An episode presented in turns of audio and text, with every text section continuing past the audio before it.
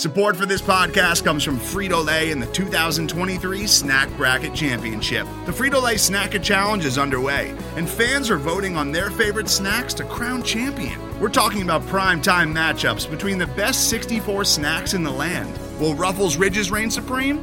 Can Doritos defend their dynasty?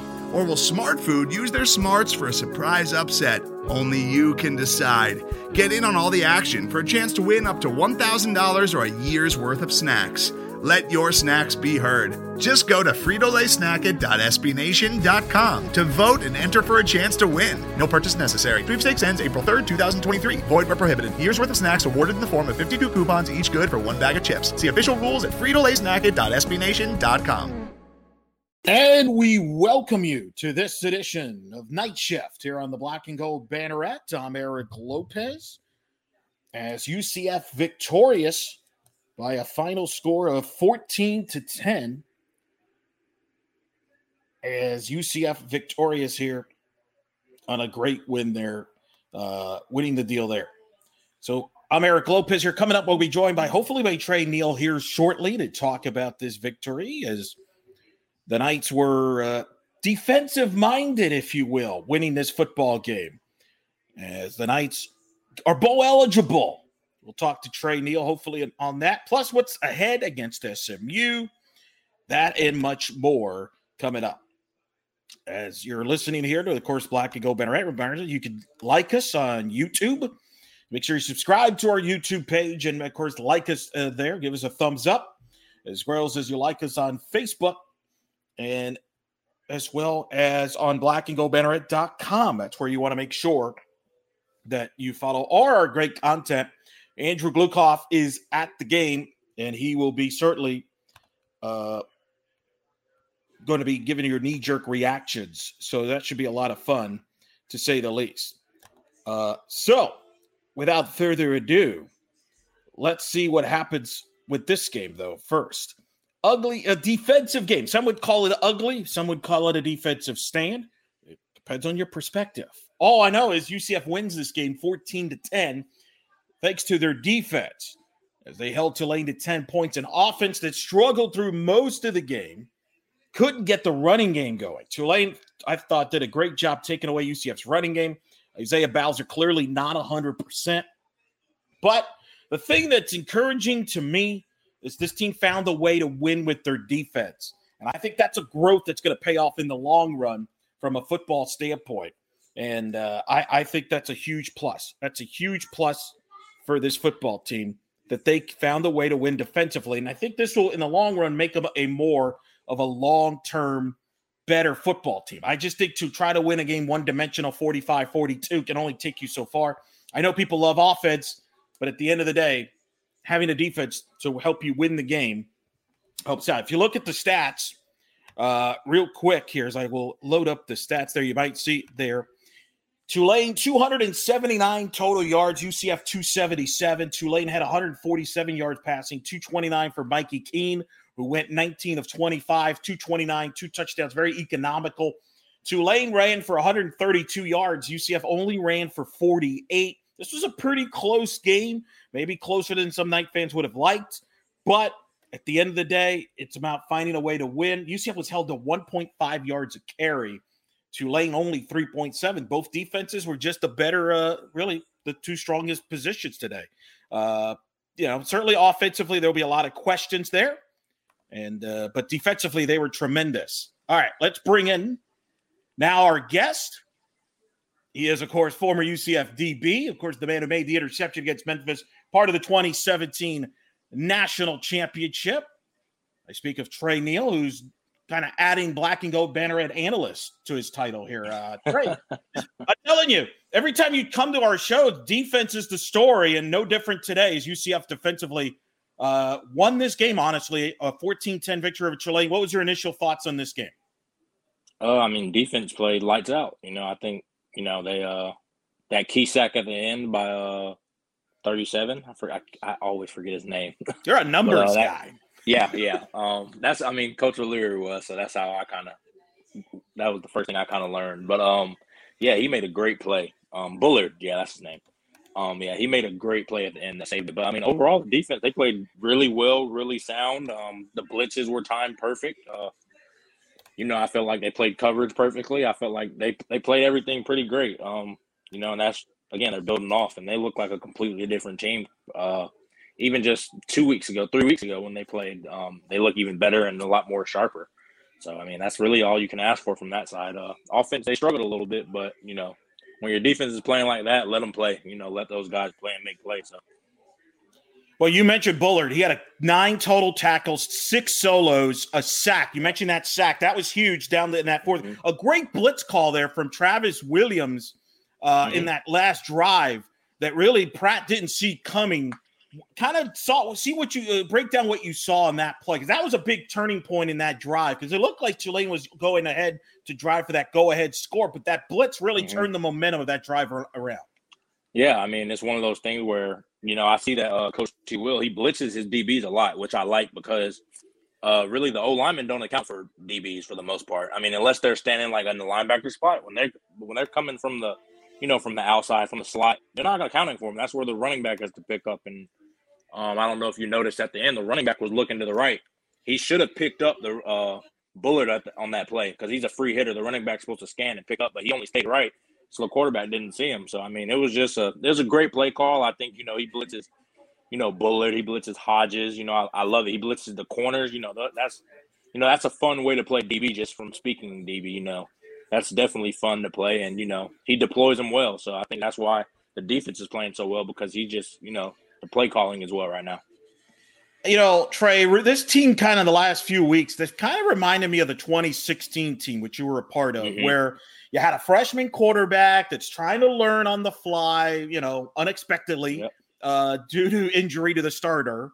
Mm-hmm. And the mm-hmm. defense kind of had to carry the load. In 16, you all had to carry the load because the offense had yep. their ups and downs, but you really carried the load and get into that bowl game down to the Cure Bowl. And I feel like right now that's where UCF is, where their defense, you look at their dominant against Temple, but they won the East Carolina game defensively. And here today against Tulane, do you see some of the similarities there?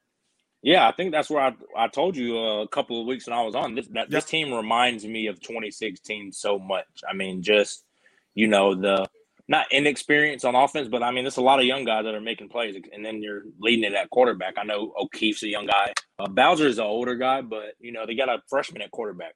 So there's only, I mean, people that complain about let's open up the playbook. I mean, you don't want to open it up too much because it leads to more mistakes because it's more thinking. Uh, you just kind of want, you know, let Keene just go out there and make plays. I think that's what it was in 2016. You know, trying to let let McKenzie just go out there and make plays when you got a defense that was playing how well we were. You know, just let them make plays, and if you make some mistakes, you know that's fine. Just don't make detrimental mistakes at the end. Um, and I think you know the way the defense is playing right now, that's a great comparison. That's the comparison I've made. You know, first year under a new head coach, new system, new scheme. You might start out a little slow, but you know, once you start getting the grasp of things, that's what's going to happen. You know, they're going to start picking it up, and you know that's what they're doing right now. And the defense is playing. I mean, they're playing lights out right now. Yeah, I want to ask you about some of the players. I want to go through some of the stats. Uh, Bethune, eleven solo yeah. tackle, uh, eleven tackles total, four solos, half a sack, uh, mm-hmm. two tackles for a loss, and a breakup. Just talk about him. He is really risen his game this season. Right now, to me, he's the def- among the defensive MVPs. Bryce Armstrong, eleven solo tack, uh, 11 tackles total, seven solos. He had a sack. We've talked about Bullard. Uh, mm-hmm. You mentioned, you know, how about Hodges, who you were impressed with a couple weeks ago? Just at Hodges, yeah. five tackles total, three uh, solos, a half. Of, you know, this, this these are starting guys. Guys are starting to make plays and feeling more confident. We've talked about that before, Trey, but it's seen we're seeing it on the field more and more, aren't we? Mm-hmm. Yep, exactly. Uh, I mean, I told you I've been talking about uh, Bethune since he first got there. Um, he's a, I mean, he's a stud, man. I've talked to a lot of guys that played linebacker in the past, you know, like Pat, you know, Shaquan, a lot of those guys. And I mean, I talk about, you know, some of those guys now, and he's a stud. I mean, that's one of those guys that's going to be playing, you know, hopefully he'll play a lot of football. But um, yeah, he's playing really well, really solid. Um, you know, 30, he's finally settling in. I know I earlier, I, you know, I was kind of, you know, he looked kind of a little lost earlier in the season, but now he's settling in, you know, as kind of like hybrid backer safety kind of guy and that can play well in space. Um, so he's playing really well. You know, I've talked about Bullard and Hodges, but you know, those guys are just again, this is five and they're six and three now, bowl eligible. They're this is nine games in. This is the trajectory. This is all you could ask. Um, is for the team to be, you know, continue to get better on that side of the ball. I know offensively people would want more, but I mean, we have again we have a freshman at quarterback, so um, you know that that that growth is going to be kind of limited. But defensively, these guys are playing, and, and you know we're missing you know KD up front, who's a monster. So it's just one of those things where the defense is only going to keep getting better, and then you know they get more experience. You know they're going to finish this year out. Hopefully they finish it out strong, and then they get to the offseason where you can go back and watch tape and be like, oh man, this is what I should do in this situation. So then you know as they get to the spring and then next year they should be even better defense. I agree. Get more exposure. Uh, UCF's running game was shut down today by Tulane. Uh, Bowser, who's mm-hmm. clearly not 100% healthy, uh, they've yeah. even said that he's held was held to 14 carries, 54 yards. Johnny Richardson had seven carries, 19 yards, but made some big plays there late. Three catches, 26 yards. What did you see from uh, Tulane's defense that gave UCF problems as far as running, rushing the football? Because they just were not able to run the football against Tulane, and Tulane pretty much kind of said, "We dare you to beat you to beat us with the pass." It seemed like. Yep, I mean that's that's that's the game plan I would do for any freshman that's thrown in the fire. I'm gonna stop the run and make a freshman beat me. You know, and there there are some guys. Well, I mean, talking about like you know the Trevor Lawrence of the world who will beat you. You know, those are NFL guys, but you know the normal freshman isn't. You know, they're not prepared to to handle that kind of stuff. You know, you want to kind of take the load off just as a coach. You don't want the freshman to have to make all the plays. You just want them to, you know, be comfortable, make the throws. And I, I think Keene did that today. I think they took away the pass game. Um, and I think late, you know, I was, I've been harping so much, you know, just talking to myself watching the game. It's either a three step drop or it's just take a deep shot. And I'm like, there's no really work in that 10 to 15 yard middle of the field kind of throws for him. But late, that's what they were getting on. I mean, I know they converted along third and I think 13. Um, and that's it's one of those things where you know if you can attack the middle of the field and you can attack intermediate range and make those throws, then it kind of opens up a lot more. So I'm, I'm, I'm glad that you know he, they were able to do that, and then that, that was a great pass that he had early or late in the game to uh, Brent uh, Johnson for that last touchdown. That was Brandon Johnson, yeah, yeah, transfer from Tennessee. His dad, of course, mm-hmm. Charles Johnson, former uh, Marlins catcher, great part of the World Series title in '97. That was a big mm-hmm. play too, second and 17, and you know, Mikey, uh, uh, you know, part of the issues I think at times, and I was talking to our guys, uh, Andrew Blukoff and uh, who's in the press box, and part of the issue has been receivers haven't been getting open. That's why I yep. think at times you've seen Keene get sacked. So you know, mm-hmm. it's easy to dissect the quarterback position, but these receivers haven't helped them at times either. And I think that's why. Mm-hmm. And part of that, I don't know if that's chemistry. I don't know what it is, but that's been part of their uh, offensive deal. But I agree with you. I think from unless Dillon Gabriel comes back, which we don't know. Uh, yeah. As long as Mikey Keene is under center, teams are going to dare him to beat him with the pass, and mm-hmm. uh, you know he's just kind. Of, it's a tough learning curve for him.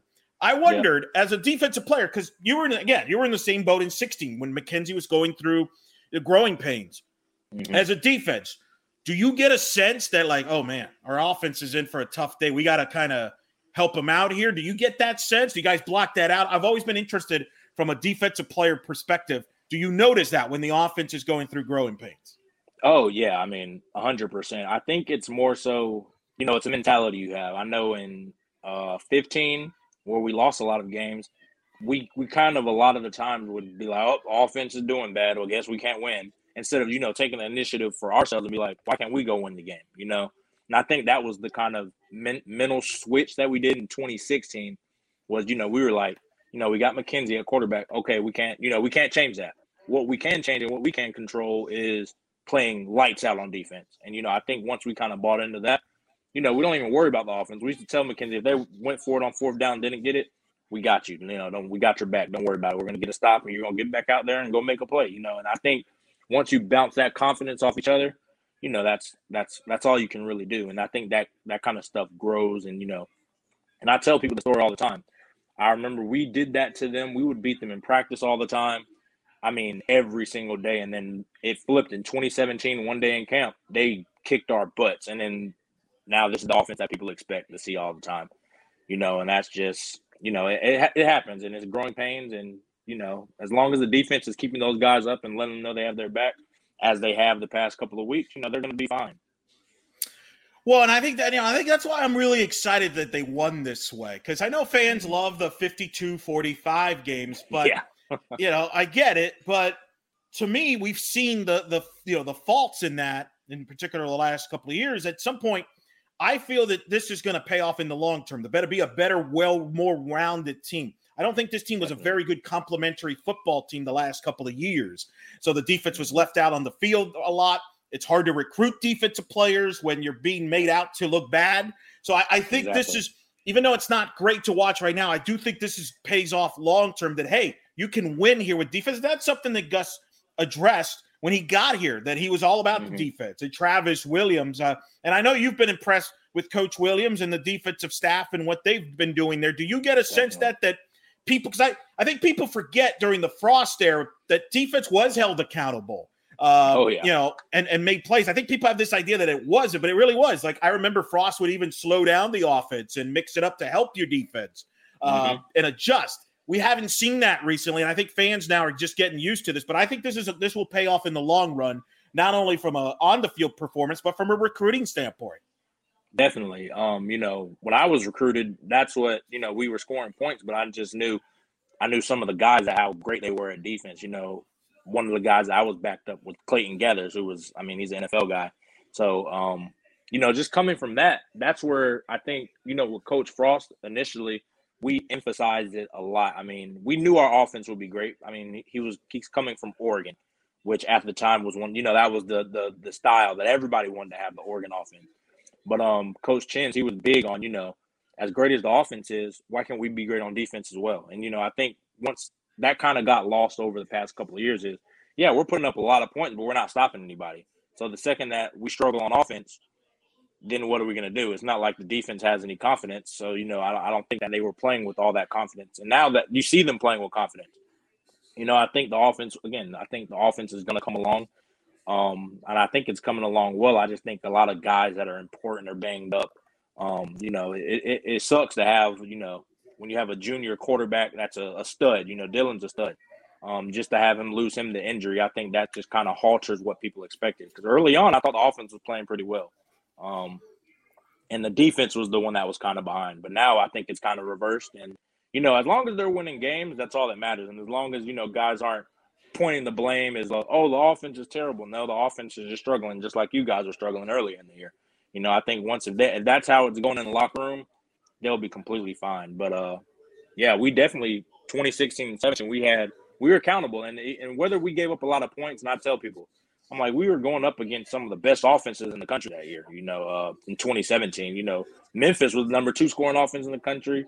USF yeah. was, I think, they were top 10. SMU was top 15. So it's not like we were going against slouches we were going against NFL guys out there. So, um, you know, I think you know we were just optimistic and we we took the challenge and just accepted it.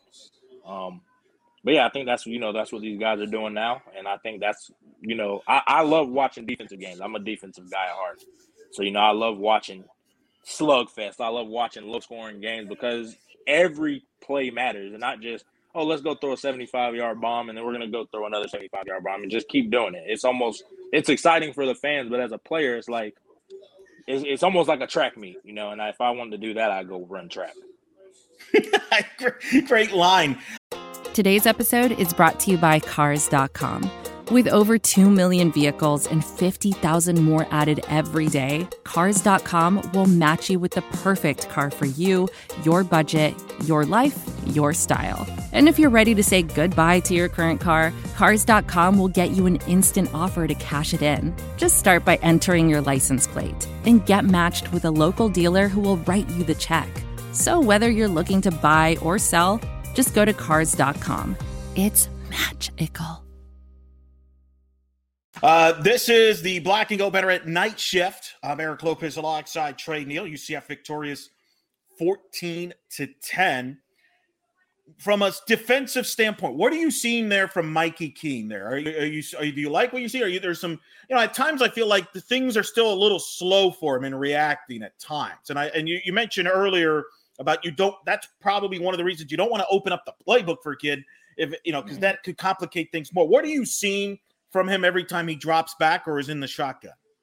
Um, I mean, I think it's just again, I, I was taking is more they're they're more so trying to protect them, which I I get it. Um, so a lot of the stuff is just to be three step. It's a quick read, three step, make your throw. Um, or it's to be a max protect. Let's throw it deep. So I I don't think they're really reading the progressions throughout the defense and reading what he's seeing is kind of there. I think they're kind of structuring it more so. Hey, this is where you're going to be looking to go for the ball through the or to the throw the ball to, and if you don't have it, you know, look for your check down. I don't think it's really like progression one, two, three, check down. It, because just because it's you know it moves fast, and you know, as a freshman, it, that's a lot. To, especially in that quarterback, you have to know the protections. You have to know you know where the hot's going. Every there's so much more at quarterback than any position. Um, but I think he's playing well. You know, I think you know he's going with the ball the right places. I don't think he's turning the ball over anything you know, something crazy an amount. I mean, it's just a normal amount of turnover that anybody would have. But I think he's being smart with the ball. I think he's playing confident. It doesn't look like he's losing any confidence, which, you know, I think is big. You know, I don't think he feels like he's limiting the team in any way. I just think he's, you know, running the game plan, which is that's all he can do. I think he's playing well though. And he's finding some chemistry with Ryan O'Keefe, who had another big mm-hmm. game, 11 catches, 94 yards, and a touchdown. What are you seeing there from Ryan O'Keefe, who's really stepped up this game here over the last few weeks? Yeah, with uh with uh Flash going down, he's he's the guy that's you know that right now that's had to step up. Um, it was a good little duo, a trio good group of guys they had with Flash, uh, O'Keefe, and Brandon Johnson earlier.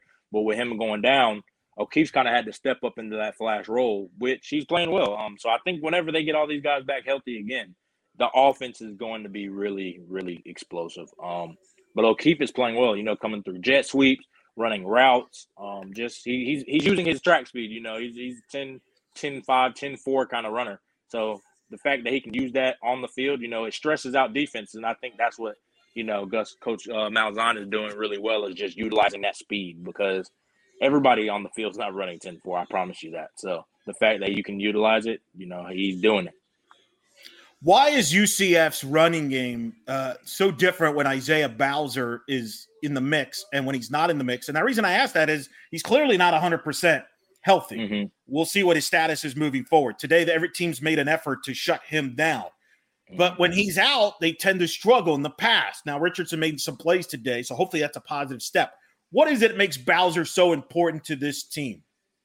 Um, I think it's just, you know, it's a, almost an old school type of football. That kind of back, I mean, he's a bigger back. He's 225, probably 230, 6'1 kind of guy. So every every time you got to tackle him, you're going to feel it, you know. Um, so I think just having him, I know early in the year they were running him 25, 30 times a game.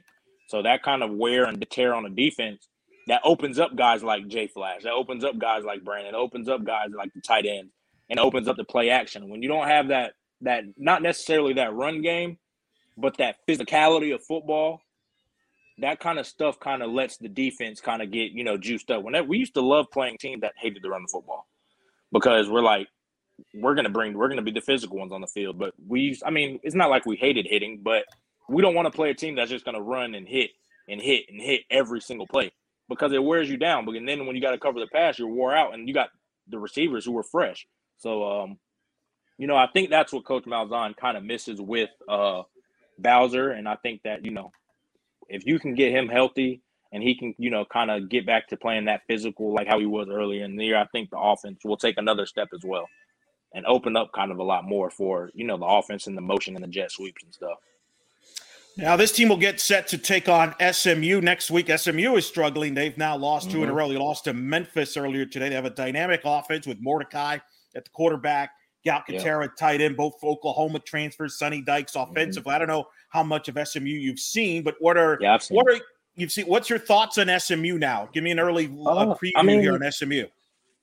Uh, I mean, th- that quarterback and tight end, they're they're really good. Um, I know I, I remember watching them in Oklahoma. It, it's an explosive offense. That's the same guy that's been there when we were playing. So I mean, he's going to keep on. Uh, they're going to score points. And, you know, I think that that's going to be a great challenge for the defense to kind of see where they're at. You know, these teams that we played recently, I'm glad that we're holding them to 14 points because guess what? That's what we're supposed to do against these kind of teams. You know, we're supposed to hold them to less than seven points, less than 10 points. That's what we're supposed to do. But once we get challenged, like when we're playing a Cincinnati team who's explosive on offense, I don't want to see us shut down against them. You know, they're going to, points are going to get scored. That's what great offenses do. And it's an offensive type of game nowadays with how they're refing it and how they're calling it. But um, you know, I just want to, you know, hopefully that when we play SMU, you know, guys are just flying around making plays, and whoever whoever is the most physical team is most likely going to win most of those kind of games. What do you want to see from this team now in that game and even moving forward, uh, uh, either offensively or defensively? What are going to be some of the keys for this team? Because the the SMU offense will present a different challenge for this yep. defense. With all due respect to Tulane and Temple, this is a mm-hmm. dynamic mm-hmm. offense, and they're going to be on yep. the road. What are some of the things they got to have to do? Um, I mean, again, it's going to be a road game. You're gonna, you're you're going to be going up against a team who early on was looking like they wanted to get a shot at Cincinnati for this uh, the conference title, and they were playing real confident. I mean, they were a top 25 ranked team, and they were playing with confidence. Now they're going to be coming off of two losses. They're going to be pissed off, and they're going to be getting them at home. So it's going to be one of those games where get ready. You know, the crowd's going to be rowdy, and they're going to want to put up 50. You know, that's just that's how those offensive teams do when they so when they're slacking and when they're playing not so well. They want to put up 50 the next game. So I think you know the defense just have to be able to weather the storm. Offensively, you know, again, I, I want to see you know, Keene maybe just make some more intermediate throws. I think if he can do that, you know, I think that, and again, if they can get Bowser back and, you know, kind of kill the clock and, you know, drain out the defense and keep the offense off the field, that's the best defense you can play against a high explosive offense, keep them off the field. So I think you're going to have to be effective running the ball on offense, you know, and just be efficient, you know, and not turn the ball over. And if you can do that, you know, anything can happen as you see. Fans will be speculating. I think media will be speculating. I don't you know about Dillon Gabriel. When does he come mm-hmm. back? If he comes back, some people wonder if he might come back for the SMU game. We have no idea as we talk right now. That being said, mm-hmm. what I'm curious about, he's been gone since Louisville. Would it be a good idea for him to even come back to play in a game like this against SMU?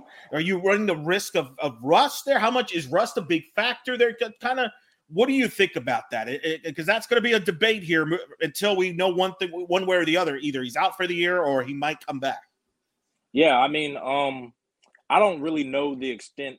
Cause I'm obviously I'm not there, so I don't know. Right. You know the rehab he's going through. I don't know how he's been practicing, if he's practicing. Um, but I mean, to me, football you can never just get in shape playing football until you actually play against somebody else. Um, because you again, he's a he, this this uh, great thing about him. He's playing quarterback, so he doesn't take hits until game day.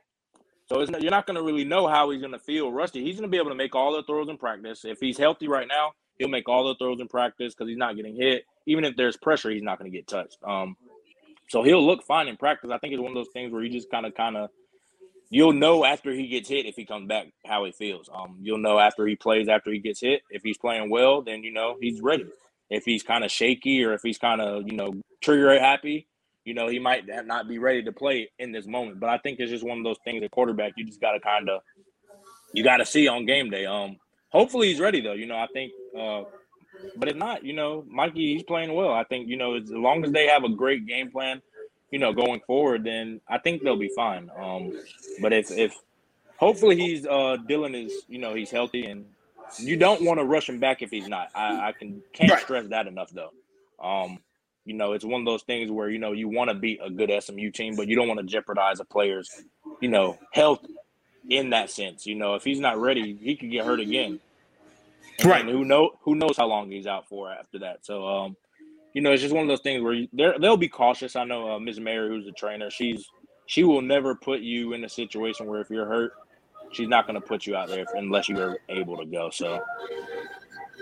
No, I agree, and it's just interesting because a part of me wonder, well, if he's going to play the SMU game, it might be better off he comes back, gets some snaps, it gets too late. It just kind of feels weird if he were to come mm-hmm. in. I'm not saying he will, but I'm just as we try to figure out, and then if there's at some point, do they everybody just decide to, hey, let's just call it a year? Uh, I, and that yeah. depends on the rehab too. But it's so wild here, Tre, because of the transfer portal and extra year of eligibility now because of COVID. Yeah. It's not like it was before where like, you know, it was precious to, you know, preserve a year. I don't mm-hmm. believe that's the case anymore. So I think if he's whenever he's ready to play, I think they're going to play him whenever. and I don't know if there's a, a, set timetable. Do you do you agree with me on that? Like, it may not be SMU, it may not be UConn, but I think if he is going to play again this year, they'll play him. They're not going to worry about well, what's the point? Yeah, and I mean, again, I think you know with the whole transfer portal and, and really quarterbacks kind of get into it. That's where you see a lot more action. If yeah. I mean the guys aren't playing, they're going to go They're going to find somewhere to play. It's not one of those positions where you know there's two or three DBs on the field or linebackers or O linemen. It's one quarterback and that's it. You know, most of the time you're not rotating guys. You're you're going to ride out with your starter all year as long as he's playing well. So um, I think if Dillon's healthy, I think play him. You know, I think Mikey's gotten a lot of experience. That's valuable experience. And then I mean another thing is you start playing Dylan earlier, and I mean he plays well what is he thinking about? You know, going in the off season. I know he's you know he's thinking about the NFL. Let's just realistically, he's thinking about it. So if he's playing, you know, on fire, he had expectations. Probably what I was thinking is he was probably going to try to go after this year. I mean, obviously getting hurt throws a wrench into it, but sure. again, it if if he doesn't play the rest of the year, I don't see him being able to make that leap just because of injury concerns. So then, you know, what does Mikey do? What does uh Gatewood right. do in this offseason? Right. So I think, you know, uh, it's, it's it'll be interesting. Um, that's why I think you know I just think you gotta if he's if he's healthy, let him go. I mean, unless he yeah. just is intent on setting like I'm coming back next year and I'm gonna just use my next year. Sure. Then I mean, you know, I think you should sit. If, if that's if that's his plans, he should just sit, write it out. You know, get completely healthy and be ready for next year. Um, but if he has any kind of you know thoughts or consideration, if he's considering making that jump, he's got to probably put on you know, he's probably got to, you know, show that he's healthy and that he's back to being that guy. Or they're always going to have those concerns on, you know, why didn't you come back? You know, after I think what we played Louisville week three or four. Yeah, they're going to be like you hurt and and what? It's a broken collarbone. I think that's what he got. Yeah. So I mean, it's one of those things where it's going to be like, what took you so long to heal? I mean, that's one of those things where it's a suppose it's supposed to be like you know four to six week kind of injury and then you get back to throwing. But again, they're gonna they're gonna ask those questions. That's just the nature of the beast. Um, well, and again, it it, it, it was a you know. Everybody rehabs. Everybody kind of heals differently, and again, it's a it's a risky deal because if you, it's football's it's, it's it's a violent game. You get hit again yeah. there, it's a major setback. But I think of a Tre Nixon who had a similar injury last year, exactly in the opener against exactly. Georgia Tech, and to my and he decided he came back cleared to play against Cincinnati. Mm-hmm.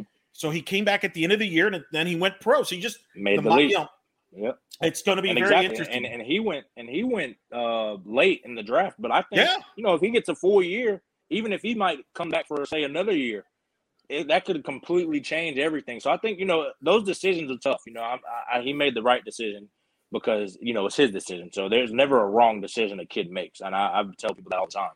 But um, you never know. And I just think, you know, that's one of the pressures that come with, you know, being a potential NFL guy. Um, when is the right time, especially coming off injury?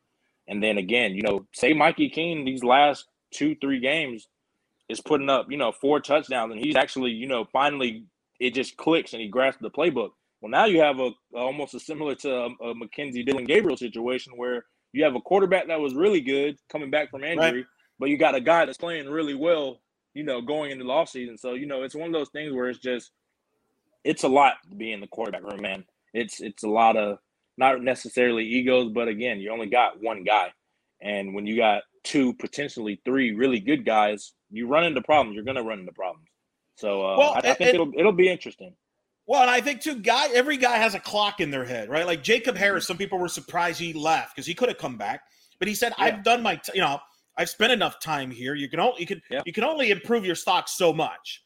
Exactly. He, took, he trusted himself in the combine and everything, and it, it, it, as far as workouts, and it worked out. He got drafted by the Rams. Absolutely. You know what I mean? So that's the goal. And some guys said, you know, it. Some people just think that you coming back is going to help your, you know, stock. Not necessarily. No. Sometimes it helps. Yeah, some, sometimes, yeah, sometimes it, it, hurts your stock because there's the longer the, yeah. the my thing is the longer you stay, if you if you're already good and you're already making plays, just just unless you have like a personal goal, like for for instance, me, I wanted to get my degree before any of that conversation happened. If you have a personal goal like that, you know, go for all by all means come back. But if your goal is like I'm trying to get the NFL, go make that leap. You know, strike when the iron's hot. I always tell people that because you come back, they're gonna nitpick your game. That's just that's just the nature yeah. of it. It's not necessarily you're a bad player, but they're gonna try to find flaws in everything. I mean, perfect example, Trevor Lawrence. I mean, guys are like, if he comes out after his freshman year, we won the national championship. If he comes out, he'll be a top three pick. And then as the year two comes, year three comes, it's almost like Trevor's doing this wrong. He's doing that wrong. Should he be the number one pick? You know, they're just going to start nitpicking your game more and more instead of seeing the great things you do. They're looking for the bad things and find reasons not to, you know, draft you. So it's not always, you know, great to come back just because of that sense. So I mean, you know, right. everybody, every think, case you know, is different. Exactly, and I think you know that's where I think you know just talking to your coaches and you know talking to the right people, they'll they'll he'll he'll Dillon will have the you know he'll make the right decision that's best for him. You know whether he stays, whether he goes, whether anything, it's going to be the right decision no matter what. So. Right, and that's what I'm saying. If he comes back and plays, or he doesn't come back and play, it's either way. Mm-hmm. It's going to be the right decision.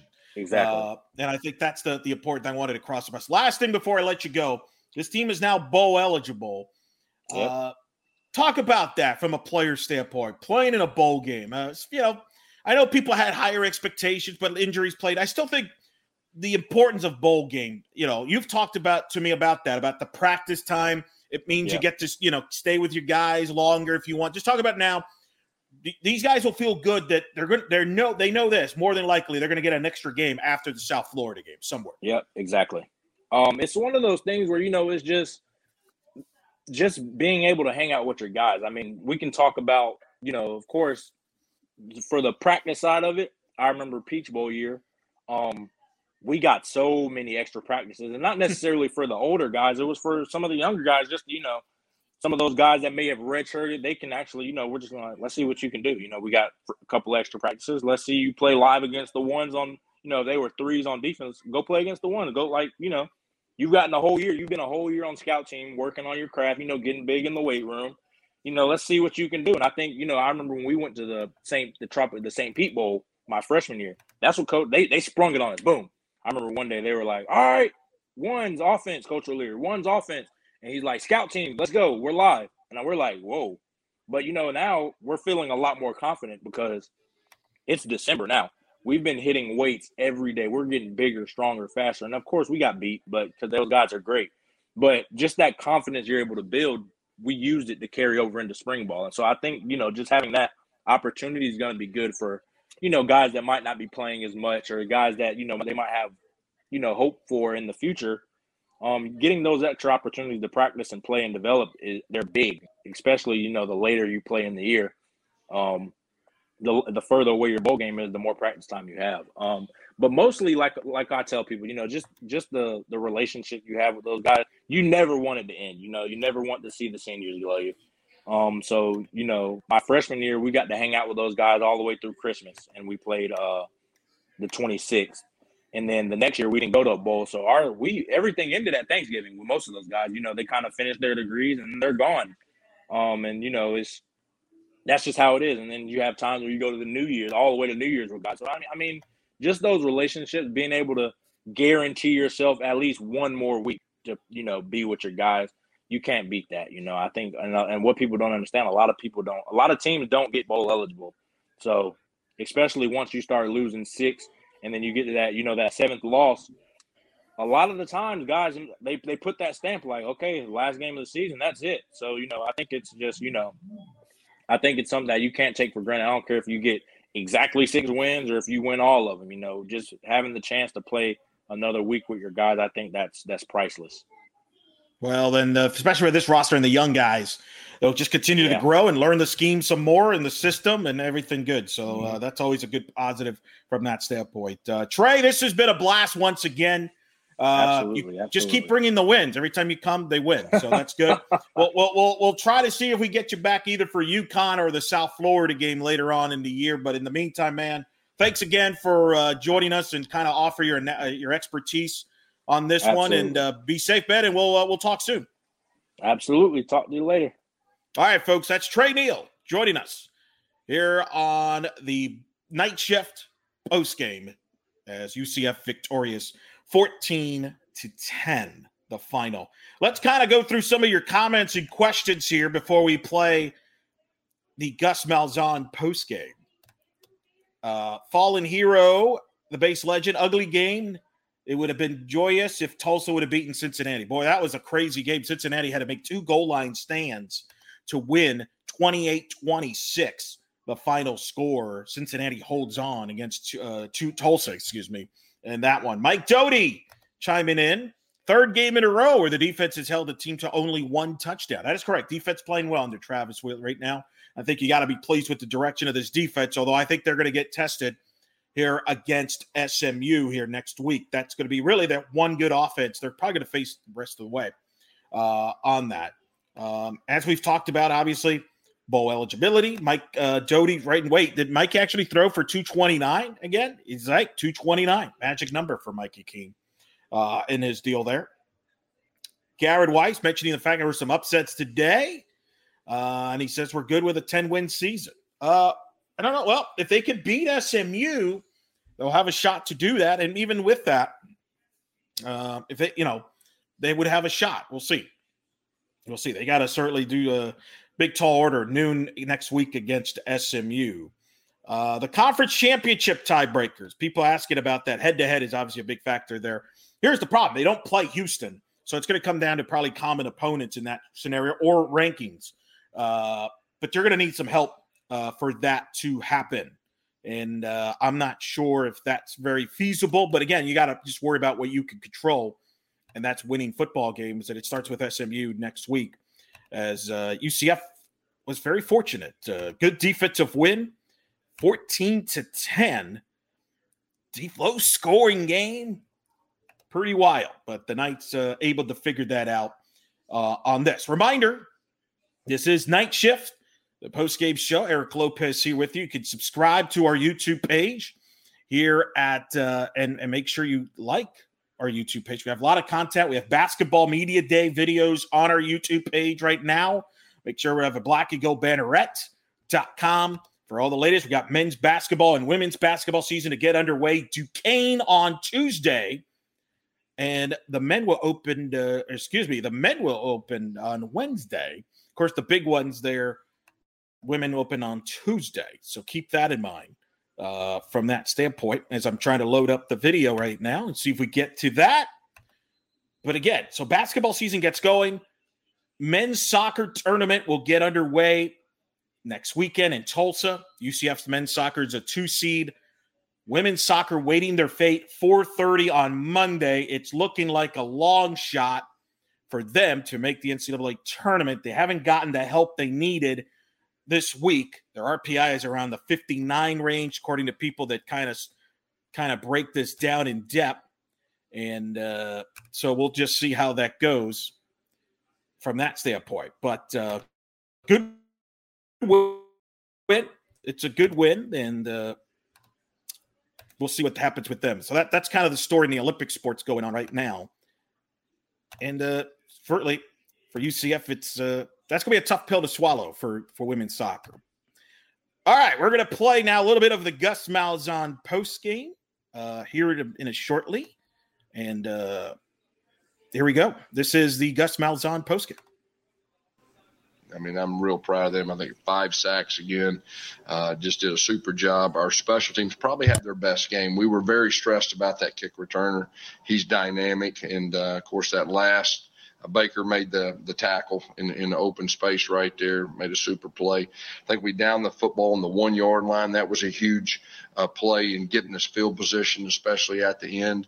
Uh, and just did a good job on special teams. Offensively, it was ugly uh, at times, uh, but our guys found a way. We had the touchdown call back. That was a momentum killer. We didn't get any points out of that. That was real tough and I'm real proud of our offense from the standpoint they hung in there. There wasn't a whole lot of good things that were happening. They hung in there and they made the play at the very end, hit Brandon right there. We did the kind of the stack stack. We've been throwing out the perimeter on that, and Brandon sold it really good. And Mikey made a good throw, and we're three and zero, three and zero oh in the second half. That's the bottom line. I'm real proud of our team. Um, you know, college football wins are hard to come by. Our crowd was outstanding. I mean, our crowd willed us to win again, and it's just been so impressive. It's an unbelievable home field advantage, and uh, really appreciate our, our, our fans. Questions? Richard, why do you think it was so difficult running the ball tonight? Uh, they were they they they played some odd. Uh, they played some bear. Uh, they were coming from the field. They were mixing things up. They had an excellent plan. Uh, I didn't do a great job adjusting early enough, to be honest with you. Um, and uh, but they they had a good plan and uh, they did a good job. Because they stopped the run, Mike had to throw the ball a ton. Yeah, well, they were daring us to throw. I mean, that's that has something to do with it too. I think he did some good things. I mean, uh, the, the third downs, a couple third downs, uh, we'd like to have back. Uh, there's no doubt uh, in the first half, but uh, he made a really good throw under pressure to Brandon. You know, they they they came field pressure. We faked the reverse off of it. There was a guy coming. He went to the left, made a really good throw, and of course the last one was excellent, uh, excellent throw also. Coach, kind of a theme for you throughout the season so far has been talking about big plays um, for the offense, but tonight the defense stop the big plays from happening. Talk about them a little bit. Yeah, and, and they've done a good job. We've, we've given up very few deep balls over the top. I mean, we've kept everything in front of us, and it's all about us stopping the run. When we stop the run, that's exactly what happens. And, uh, you know, that quarterback was back. He's been playing a lot of football. They've got two running backs I'm very impressed with. And so overall, I mean, to hold up, what do we hold them to 10 points? I mean, uh, that's hard to do in college football. Last week, you know, if we'd kept our ones in, we'd had a shutout. I mean, we're, we're starting to play really, really good football and defense. Coach, you've had to endure a lot of injuries this year. I guess it's only fitting that you would go down.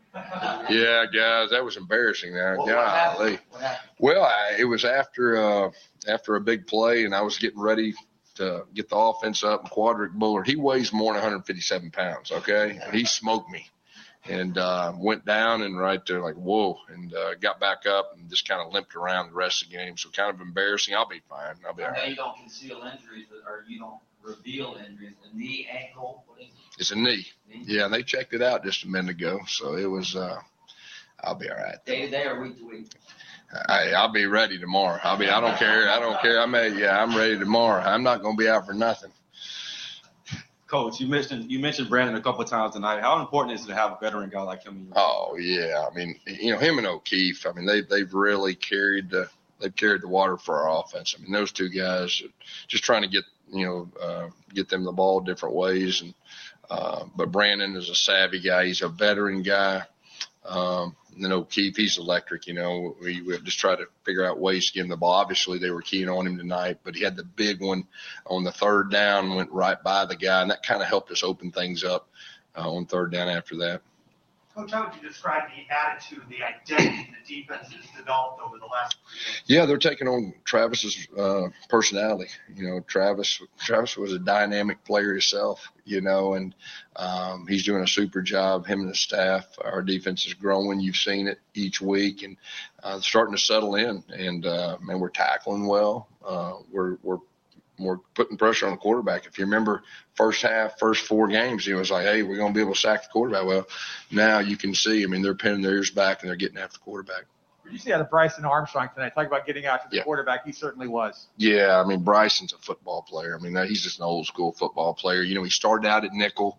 We moved him inside about four weeks ago, and he's starting to really settle in and uh, play really good football. He's also a really good special teams player.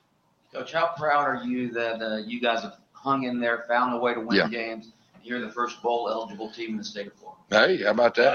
Yeah, there we go. Hey, bowl eligible. Golly, that's that's that's that's a that's a good. Uh, uh, that's that's good to hear right there. Real, yeah, I'm proud of our team, and um, you know we've had some ups and downs. Um, you know we're we're really close to uh, winning a couple others. We've had some tough losses. Our guys hang in there. We got champions, and I'm just so blessed that I inherited this bunch of players. Uh, they're wonderful human beings. They do everything you ask. Got a lot of winter in them, and uh, now we're set up. We got three more. We, we, we got to finish. What's it, what's it mean to get to a bowl game? Uh, you know, it's it's that's good. You, and and you know, especially the first year. You know, we we've got you get extra practices and develop your young guys. There's a lot more to it than just the actual game, uh, but it's also a reward for our players and our fans and all that. So, real exciting. A lot of positive with that.